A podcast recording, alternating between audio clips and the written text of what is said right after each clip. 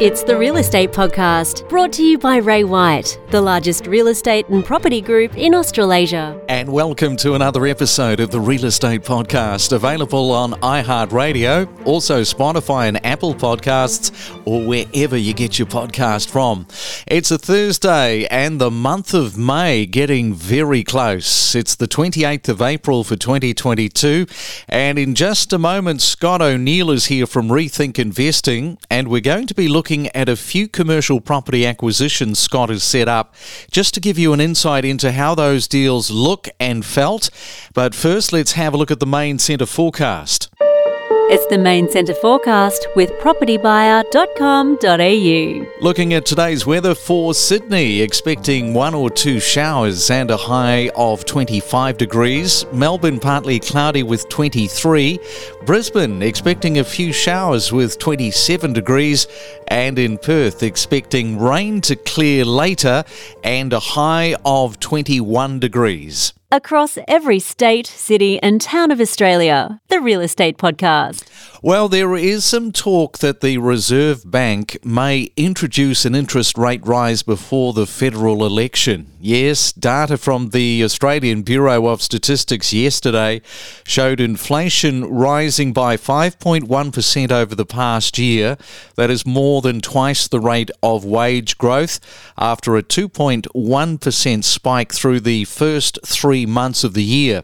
So many commentators are betting that the RBA will act more sooner rather than later, waiting until after the federal election. So, whichever way you cut it, we are getting very close to that interest rate rise. Let's Talk Commercial, a podcast series with Scott O'Neill. Yeah, Scott O'Neill is back again from Rethink Investing. Good morning, Scott. Another busy week? Good morning, Craig. Yes, it is. Everyone's back from Anzac Day and uh, the long weekend with, with Easter. So, yeah, a lot of work to do, really, but it's good.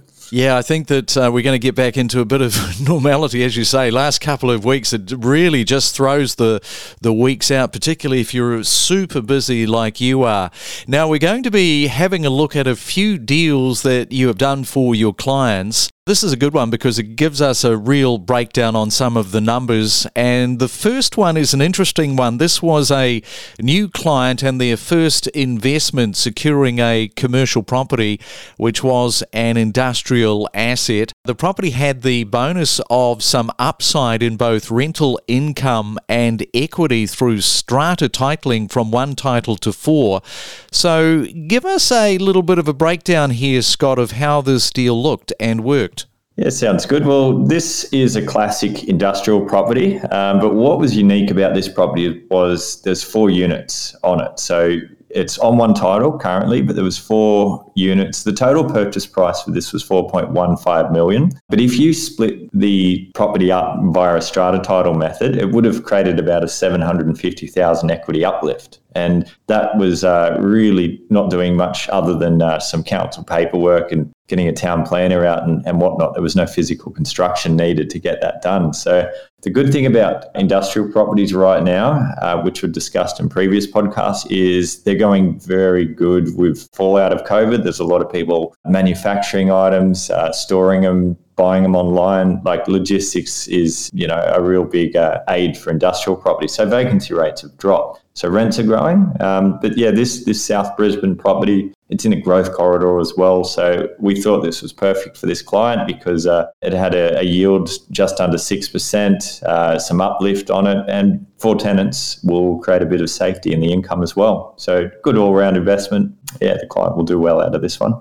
Yeah, what is it about Brisbane? Eh, it's uh, it's still going pretty well, both residential and commercial. Is that the case? Yeah, look, I, I, just believe it's earlier on in the growth cycle. We've seen Sydney and Melbourne do their thing, uh, and it's created a disparity between the prices. So Brisbane is more affordable than Sydney and Melbourne comparably more than it has been for a long time. So there's a bit of pent up catch up growth yet to happen. A lot of people are moving up there. Obviously, there's the big ticket item of the Olympics in 10 years' time. So they're going to bring a lot of major infrastructure projects forward to, to get the city ready. Yeah, there's a bit of a buzz to the joint. There is genuine growth happening. Yeah, it's not slowing up just yet.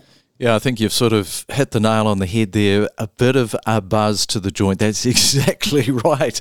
Now let's have a look at another transaction. it was an entire shopping complex with a purchase price of just over $5 million with a net return of 6.1, described as blue chip retail investment and secured off market. So, Scott, tell us a little bit more about how the property was discovered and the key aspects of this purchase. Yeah, so this is an off market purchase. And look, at Rethink Investing, one of the only ways we can get access to enough good properties is via the offline channels. So we get access to these properties via just networking. We've been doing this for many years, buying thousands of properties. So you get to know owners direct, you get to know the, the agents you need to know. And we even buy direct from funds and stuff like that. So this particular owner was from overseas. They wanted to sell because uh, they're, they're redeploying their funds in another country country. So an off-market opportunity came up. This shopping centre, it's a $5.18 million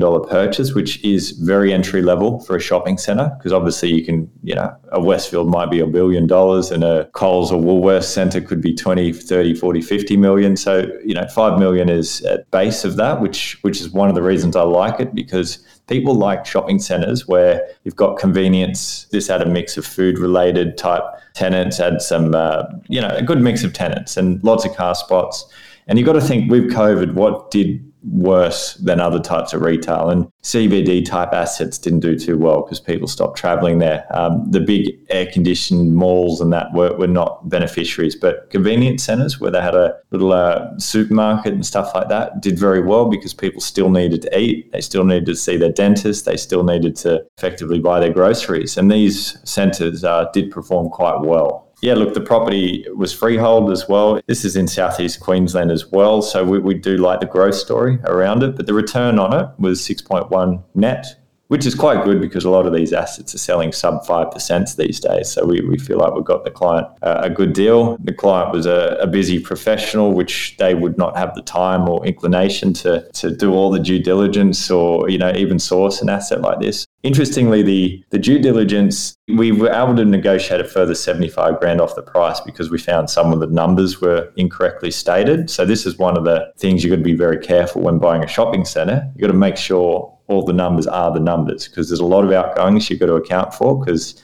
everything from cleaning to rubbish removal to maintenance to air cons, all of that needs to be quantified to make sure that net return is the true net return. And that's obviously what we do at Rethink Investing to help people. That whole quantifying is such a, a key aspect of obviously what you are offering clients, that due diligence. Somebody can't do this on their own. They have to enlist somebody like yourself. Yeah, look, it, it just takes a lot of time. Like everyone can sort of work through it, but like the trick is doing it within the time period you've you're given. And you got to remember, like, there's potentially a lot of other buyers trying to buy the same asset, especially if it's online. So, yeah, you, you can quickly make mistakes in this if, if you don't know what to look for very quickly. You got to have a builder on hand. You, you know, like that strata title opportunity we mentioned, we know town planners, and you've got to get them in almost the first day to, to check the viability of the product or the project yeah, there's just a, it's a lot of lot of networking just to get it done. But look, the results speak for themselves. You are going to get a better return out of this. Um, you're buying extremely unique properties, like a, a convenience centre. There might be one in the suburb, and that might come up for sale every 50 years if you're lucky, or never for sale because it gets passed down the client, you know, the family line. So yeah, getting access to these properties is probably the hardest thing.